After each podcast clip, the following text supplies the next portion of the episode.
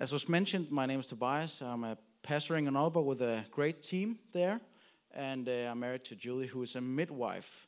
So she wanted to be here tonight, but she couldn't because she is receiving babies, which is quite important. Some people think, me included. yeah. So it's great to be here. It's always a great honor to preach in a in another man's church. It's a great trust. And if you are thinking who, who, who was crazy enough to let this guy preach here, you, you need to speak to Joel. It's really his fault to let me loose here. So if, if I say something crazy, don't tell me. Don't even tell Jacob. Just tell Joel. Just complain. Write a long letter. All the nasty words, you can just write it to Joel. All right. I, I think there was something prophetic about. I just, oh, one more thing. The last time I preached in English, it was with an African church. So I expect that when I expect that when I preach in English, you are a bit noisy. You can be a bit rowdy here. Thank you so much. you can just put the money here on the stage. Just kidding. I think there was something prophetic about the last song that was sung that God is faithful, He can move the mountains, and He can bring change because I've prepared a sermon that is called Five Steps to Lasting Change. All right, that sounds good? You want lasting change in your life? Awesome. Or maybe you just want your circumstances and everything to stay the same. I don't know about you, but I want to see change. And I think that we are in a season of change, a season of stirring and shaking up. A lot of things are changing around us. We, we can't just count on things being the way they used to be. And it's, it's, it's a, bit, a little bit crazy and uh, unsettling to be in such a season, just as a society, but also maybe in your personal life, you're experiencing a lot of change. But some change can be for the better. And I want you to grab this opportunity in this season to seize the change in your life, the change that needs to happen in your life. Maybe you have adapted to circumstances that are not well for your soul. Sometimes we adapt to circumstances that are not well for our soul. But we still, we still stay where we are often. Often we still stay. Isn't it true? Are you always on the move? Are you, are you comfortable with changing all the time? I'm not comfortable with it. I want to stay where I'm at. I want to know what I can count on. I want to know what I'm going to eat tomorrow. I know when I'm, I don't want to know when I'm going to preach the next time. I want to know that our like will not get canceled by the government. I, I want certainty. I don't want change all the time. But that's not what we get. That's not what we get. And I think that it scares us because change equals loss. That there's sometimes things that we have to lose in order to change. And sometimes, if you actually love what you have, losing it will be painful. It will be painful. And sometimes, from the point of view where you're standing, you can't always see the benefit of the change.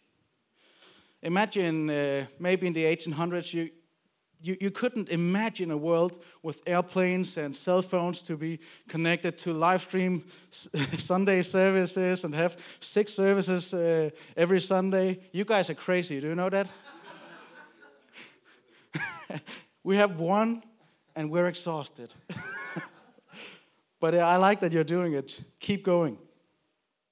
But sometimes you can't see the advantage of the change from where you're standing. And it can be really hard to imagine until you are there and you can say, oh, of course, this is much better. This is the way that we should have been doing for the last 20 years, right? But I believe that God can and He will and He shall bring change into your life. Amen? A change where you will grow in your relationship to Jesus, where Jesus will be big, even bigger, much bigger in this city. Where the church, the hope of the world, will grow and gain influence like never before. Where you and your family will be healthier. Where you will have a healthier soul. Where you will have a stronger relationship to God and to other people. But maybe, just maybe, God will bring the change in an unexpected way. Maybe you can't even predict how He's going to do it. Can you predict what, what's God going to do? I have tried to predict what God was going to do since I was a teenager, and it has worked like zero times. it has worked like zero times. So if you are trying that, I just want to recommend that you stop immediately and you just roll with it. All right. But in order to change, some patterns might need to be broken. Some mountains might need to be moved in your life. Some of the old need to die in order to make room for the new. You only have so much room in your life. Sometimes some of the old will need to die in order to make room for the new. And I want to take you through some steps today through a very famous text. I don't know why I'm always preaching about giants when I'm here, but that's what we're doing. Is that okay? There's this very famous passage in, in the Bible about David and Goliath. You know it? Yeah? And maybe you're thinking right now, oh no, I heard this sermon like a thousand times. But I just want to challenge you and believe with me that there is a fresh revelation from God today from this word. That there is a depth in Scripture that can speak to you in a new way today. Even though you may have heard 10 sermons about this or you have heard zero sermons, I believe that God has a word for you today. So we have a crazy situation in the days of, the, of David and King Saul the Israelites, they're going to war because if you have enemies and you don't like them, you're sometimes trying to kill them and you go to war. That's what you do. You have been to war, any of you? No? I don't think that we have wars like they had back then. But the Philistines and the Israelites, they didn't like each other very much. So once in a while, they would go into a valley and they would try to exterminate each other just to get it done once and for all. Get rid of all these filthy Israelites or Philistines. And this is what we're, we have this situation once again. They're trying to get rid of each other, they're trying to exterminate each other. Um, but the situation is a little bit different this time because the Philistines, they have brought a giant. And the Israelites, they didn't know what to do about this giant. And he would step down into the valley in front of the Israel army every day and he would just mock them. From morning till sundown, he would just mock them and mock them and mock them. And they're sort of in a, in a very difficult situation because as a soldier, you're supposed to get rid of the enemy. But this time, they're facing an enemy that they don't know how to get rid of. They didn't know how to slay a giant. It was not normal to slay giants. This guy is three meters tall. His armor is weighing 50 kilos. His spearhead is six kilos. He's, he's a big dude. and I don't know if you have giants standing outside your apartments mocking you day and night. Do you have that in Copenhagen? No, we don't have that in Aalborg either. Even though I'm small, I don't consider other people giants. but there was a time when giant slaying was not a normal thing in Israel. And he is mocking them every day. And I believe it, it almost becomes like a routine for them. I've just been on vacation and you just have to be there for like two or three days, and you're like, yo, it's sunny and 30 degrees every day. That's just the way life is now. You quickly adapt to the circumstances around you. So I believe that they just get up, walk down to Goliath, get mocked, all right, go back, go to bed. Next day they get up, they get mocked, they go to bed, and it becomes a normal for them. They get used to it. They get used to having a giant in their life that is mocking them day in and day out. And maybe you don't have a big guy staying outside your apartment, but maybe you have other giants in your life that are mocking you every day addiction, sin, shame, depression, economical issues, conflict, fear, relational issues, loneliness, depression. I, I don't know what is your giant, but I believe that there are some giants today that, that are going to fall. Amen? And I think that they work the same way, right? You rise up, you get mocked by a giant, and you go to bed. And maybe you think, well, tomorrow we'll get the giant, and you rise up, and you think, now we're going to talk to him, we're going to do something about him today. And then he mocks you, and you're like, yeah, tomorrow, and you go to bed. You get up, you get mocked, and you go to bed. Maybe you're saying to your addiction, tomorrow I will be free. Tomorrow I will be free. And you get up and you face your addiction, and the addiction tells you you will never be free. and it mocks you, and you go to bed. And maybe the sin in your life says to you that you will never be clean. And you're saying, Well, from now on, from now on, I won't do it again. I will be clean. I will live a clean and holy life. You rise up, you get mocked. The sin tells you you will never be clean. And you go to bed and you get used to it. Or maybe you have shame in your life that tells you every day that not that you're doing wrong, but you, that you are wrong. That as a person, you are wrong. You're not the way you're supposed to be. And you get mocked and you go to bed. Maybe you're feeling worthless and you're trying to tell yourself, well, there are people that love me and God loves me, so I have worth. But when you're standing there next to the worthless feeling, you get mocked and you believe it and you go to bed. Maybe you believe that God will never really love you, or your friends and your family will never really love you. Maybe you have conflict in your life and you get mocked by these giants day in and day out, and you just get used to it. It becomes your normal. And you don't know what to do because you know that you're supposed to get rid of this giant, but you don't know how to slay this particular giant. You're a soldier. You know how to do soldier things. You know how to fight normal people, but you don't know how to fight giants. Or maybe you have giants facing you as a, as a fellowship or a congregation. Maybe there are giants that says the Danes don't want to hear of God. Maybe have giants that says that the church cannot grow and you get mocked. Or maybe you are being told by this voice, by this giant, that God will never do anything in our city. It only happens in New York or Budapest or whatever great cities you can think of, but it won't happen in our city. Or God doesn't really make a difference. Maybe He makes a difference for me personally, but He, he can't really impact the world. Maybe the giant tells you that. Or maybe the giant tells you that what you do is only significant if you're standing on a platform and holding a mic. That's not true either. And they mock you and you accept it. You get used to the giants. It becomes normal for you. And you almost become, sometimes you can become almost apathetic because you don't know what to do. Well, I know it's not right. I know it feels bad that he's mocking me day, day in and day out, but I don't know what to do. Or maybe the giant has been there for far more than 40 days. Maybe the giant has been there for, for 20 years and it has just become a part of your life. But I believe that here today, God wants to bring a change. I believe that He is a God of change and of new beginnings. Amen? So I want to give you five steps to lasting change. How does that sound? Awesome. I want five steps to lasting change. Because there's this guy called David, and he's not a soldier, he's a shepherd boy.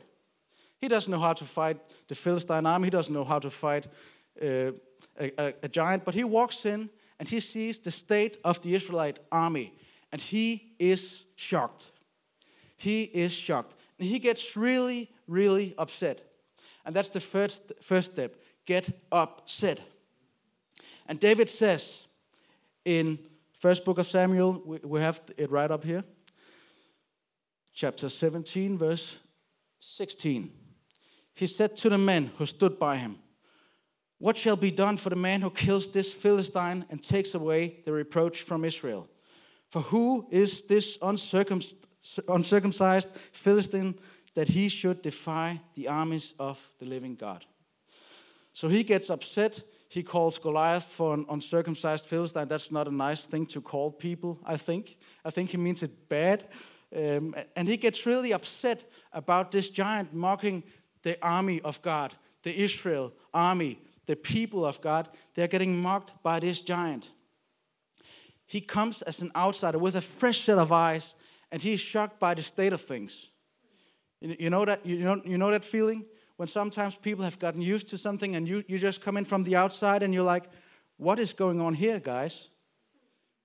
That's, that's a great way to sort of measure the temperature sometimes, to get an outside view. That's why we're in an apostolic network and check on each other, so it's good job, good job, Jacob. But he gets upset. And he realizes that it doesn't have to be normal, that we don't have to accept that an uncircumcised giant Philistine is mocking the army of God. It does not need to be normal for you to have depression, unforgiveness, anxiousness, loneliness, feeling stressed out, overworked all the time. It doesn't have to be normal. God can bring change in your life. Amen? It doesn't have to be normal to be angry all the time. Amen? Maybe when you're driving your car, that will be okay, but otherwise, otherwise, don't be angry all the time. Be a patient person, be a mild person, be a loving person, be a generous person. That can actually become a reality for you. There can be change, and there should be change. There should be lasting change in your life. Change for the better. When the mountains are moved, when the giants are moved, it will be change for the better. It might be painful, but it will be really, really good for you and me. So, the first step is that you need to get provoked by the circumstances around you. And you need to realize that this does not have to be normal for me. And that should get your fighting spirit up a bit and want you to take charge against the enemies that are facing you. But before you just rush into battle, I want to take you through some other steps.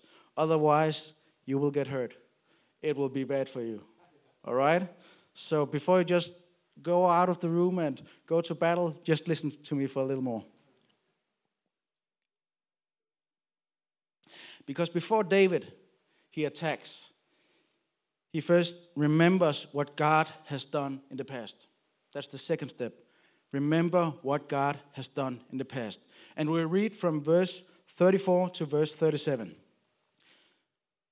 But David said to Saul, Your servant used to keep sheep for his father. And when there came a lion or a bear and took a lamb from the flock, I went after him and struck him and delivered it out of his mouth. And if he arose against me, I caught him by his beard and struck him and killed him. Your servant has struck down both lions and bears, and this uncircumcised Philistine shall be like one of them. For he has defied the armies of the living God. And David said, The Lord who delivered me from the paw of the lion and from the paw of the bear will deliver me from the hand of this Philistine. And Saul said to David, Go, and the Lord be with you. So David, he remembered that God has been faithful in the past that maybe, maybe a, a, giant is a new situation for David, but in the past there were bears and lions. And where are they now? Well, he broke their necks, right? And I don't know if, you, if, you, uh, if any of you have seen a bear or a lion and, and maybe tried to wrestle with it, but I wouldn't recommend it. This is, this is a crazy teenage boy who can break the necks of lions. I, I, don't, I don't even know how that is possible, but that's what he did. He broke the necks of lions and bears. So, but there was a time in his life where there were lions and bears, and God delivered him from the bears and the lions in his life. And maybe there have been bears or lions or other issues in your life, and God has delivered them from you, or you from them. God has been faithful in the past.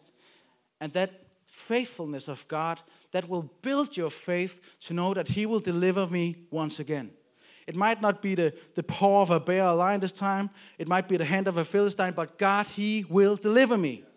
He will save me. God is faithful. He is good.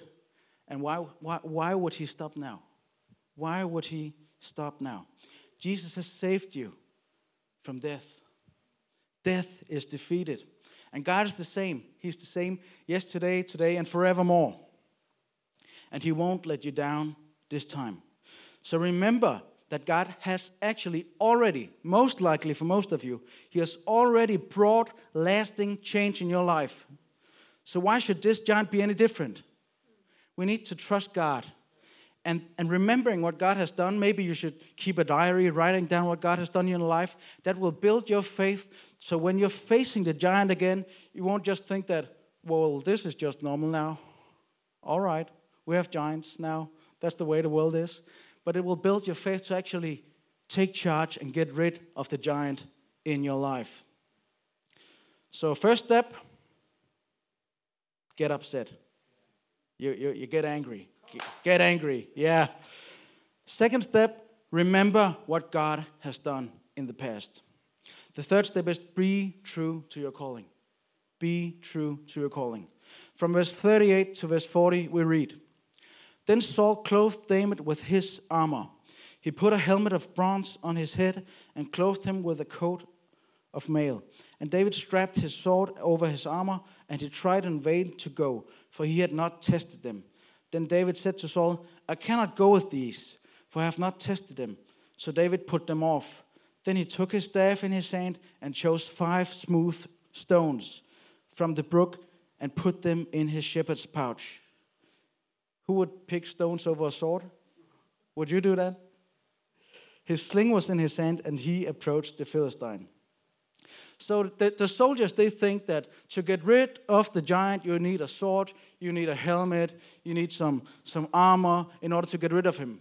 But the problem was that even the best soldiers in the Israel army, the most professional with the spear and sword, they did not know how to get rid of this guy. So why would they give it to an amateur, a shepherd's boy? I don't think that they believed that he, will, would actually get rid of the giant. They didn't really believe in him. Because if they, the professional soldiers who know how to handle combat, didn't know how to get rid of this guy, why would a shepherd's boy with a big sword succeed? He wouldn't. But David knew that he wouldn't. But he knew that God had delivered him from the paw of the bear and the paw of the lion before. And he knew that God could do it again. And he could he couldn't do it with a sword and a helmet, but he could do it with, with, the gifts that God had given him, with the calling that was upon his life, with the experiences that he had. No, he hadn't been in wars. He hadn't fought Philistines before, but he had fought bears, he had fought lions, and he knew how to throw a stone, right? And maybe you don't know how to, to do as me or Jacob or Rebecca or Joel. Maybe you don't have the same tools. Maybe you don't have the same experiences. But God has given you unique giftings. There's a unique calling upon your life. And you will never succeed in getting rid of the giants by copying other people. You will never be successful by copying other people. You need to be true to the bears and lions and stones and slings that God has put in your life and entrusted you with. There's a unique calling upon you. And that's what God wants you to step into. Don't step into the armor of another person. And I know that there are some pastors or ministers that tell you that you should really just be like them. it, it would be best, and I sometimes I sincerely believe that it would be best for most people just to be like me. be honest, you think the same, but but that's not the way it is. That's not the way God has created us. We are created differently with unique callings upon our lives. And God wants to bring your, use your gifts to bring lasting change to you and to others. And to others. Not just you. Also you, but also other people. Then that comes the fourth step. If you have remembered what God has done, if you have remembered the calling upon your life, you can take charge. And if you're really upset and angry, it will be great. So from verse 45 to 51, David takes charge. You come to me with a sword and with a spear and with a javelin, but I come to you in the name of the Lord of hosts, the, the God of the armies of Israel, whom you have defied. This day the Lord will deliver you into my hand, and I will strike you down and cut off your head. That's bold. and I will give the dead bodies of the host of the Philistines this day to the birds of the air and to the wild beasts of the earth that all the earth may, know that there is a God in Israel, and that all this assembly may know that the Lord saves not with a sword and a spear, for the battle is the Lord's, and he will give you into our hands. When the Philistines arose and came and drew near to meet David, David ran quickly towards the battle line to meet the Philistines. And David put his hand in his bag and took out a stone and slung it and struck the Philistine on his forehead. The stone sank into his forehead, and he fell on his face to the ground. So David prevailed over the Philistine with a sling and with a stone, and struck the Philistine and killed him. There was no sword in the hand of David. Then David ran and took over the Philistine and took his sword and drew it out of his sheath and killed him and cut off his head with it. It's brutal. When the Philistines saw that their champion was dead, they fled. So if you get upset and if you remember that God has been faithful in your past and you remember that the calling upon God's upon your life by God, then you can take charge. Then you can take charge. Not in your own strength. David didn't say, In the name of David, or with my sling and stone. No, he said, In the name of the Lord. In the name of the Lord of hosts, I come against you. You come with your weapons, you come with your skills, but I come against you in the name of the Lord. So your victory is possible not because you're awesome. You are awesome, and that's great, but that's not from where you will draw your victory. You can only win because Jesus has won the greatest victory of them all. Jesus is the greatest David. He is the true David. He is the king that defeated death. He defeated the greatest Goliath that you can ever imagine the sin, Satan's grip on the world, death. It had a hold on all of us, and Christ defeated it. He defeated the Goliath that you cannot defeat. So if he can take care of the great Goliath, maybe we can take care of the small Goliaths. Is that a, that's a great bargain, I think. Right? And then it says that the Lord saves not with a sword and spear. And it says that so David prevailed over the Philistine with a sling and with a stone. And it just confirms that God will not always do it by the conventional methods Maybe you are in an army, maybe you are a soldier, and you think that this is the way we do things. We do things with swords and spears and shields and armor, but maybe God wants to bring a new way. Maybe God wants to bring change through a new way. Maybe He will not deliver you by sword and spear this time. Maybe He will do it by a new method, by a new way of thinking, by a new mindset, by maybe by a new attitude. Could that be a possibility, perhaps? that God will do it in a new way? I think He will. And with Jesus in your life and your unique gifting and calling, I believe that it is very, very possible in your life for yourself, but also for other people. Is that good news today? Amen. Then you could shout hallelujah or something, just suggesting it, putting it out there. Can I, can I have the keys now? I love keys. Do you guys love keys? We have the greatest pianist player in our church. He's called Mark Reiner. Maybe some of you know him. So when he plays in the background, it just gets wild. It just gets real wild. Are you ready for the last step? After you take charge and you bring down Goliath in your life, the, the giants that are mocking you, day in and day out, saying that change is not possible, after you defeat that giant, the fifth step comes, and it is lasting change. Lasting change in your life and also in the lives of other people. Because after David defeats Goliath, he's not the first one, he's not the last one to kill giants. He kills giant, he kills Goliath, an, an impossible task. They didn't know how to do it. The soldiers didn't know how to do it, but he kills Goliath. But after David, there are numerous people who are starting to kill giants. He was the first, he set an example, he raised the bar, he created a new normal, and it became a new normal for other people. So the change that he had made in his life became a change for other people. In the first book of Chronicles, we read about David's guys who are just killing giants en masse. They're just killing giants. And I believe that if you can realize what God has put into your hands, the calling He has upon your life, and you can overcome the giants in your life, you will be an example to your generation. You will be an example to a generation. If other people see that it is possible in your life, they will believe that it is possible in theirs too. And you can, you, can, you can actually be a tool in the hands of God to bring about a new normal, to bring about lasting change for yourself, but also for other people.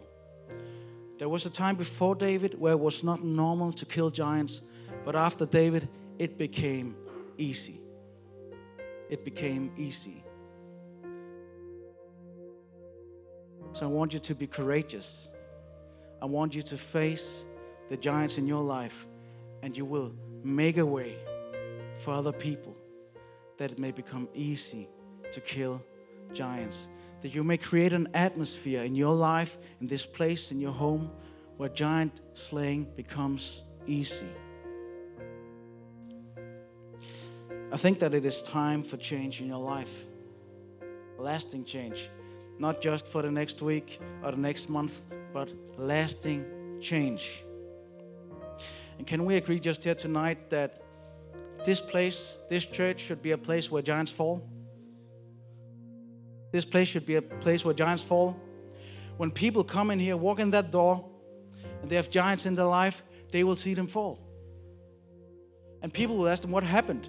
Well, I just started coming to this church and I met this Jesus guy, and it just wasn't an issue anymore. Because they were in an environment where giant killing was normal, where it was easy. And I think that you can be a catalyst in that process. You can actually help people. I believe that giants should fall in your family too.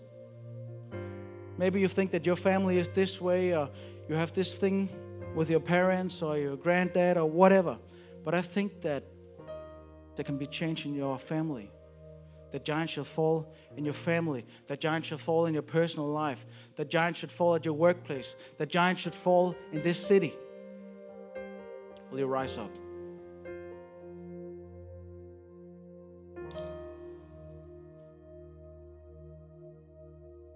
God, we just thank you that you are good. We thank you that you are faithful and yet your promises still stand. God, you know the giants in this room.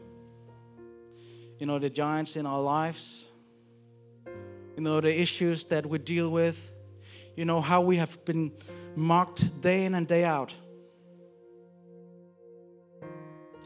God, where I think I think there are some people here where you have just gotten so used to the giant that you don't even see him no more. Oh, Lord, I just want you to bring it to the surface. May you reveal our hearts, Lord.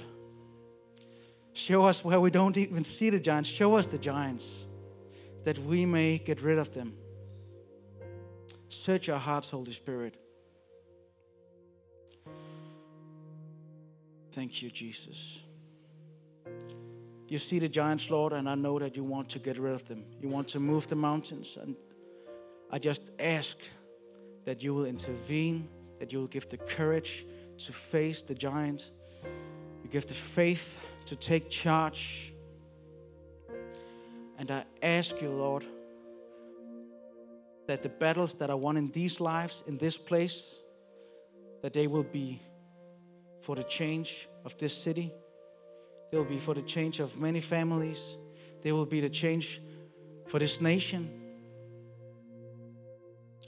thank you that these changed lives will change lives.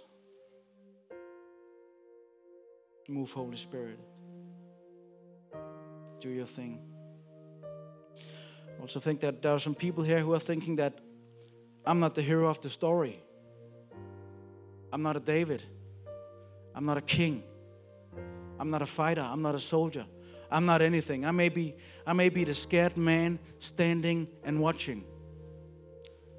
And I just want to tell you that you don't have to be the great David. Jesus is the great David. He won the greatest battle for you so that you don't have to win it. He has already won the victory.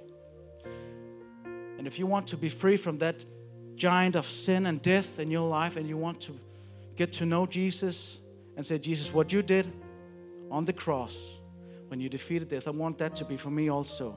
Then you can just put your hand on your heart. Just where you are. And I'll just pray for you.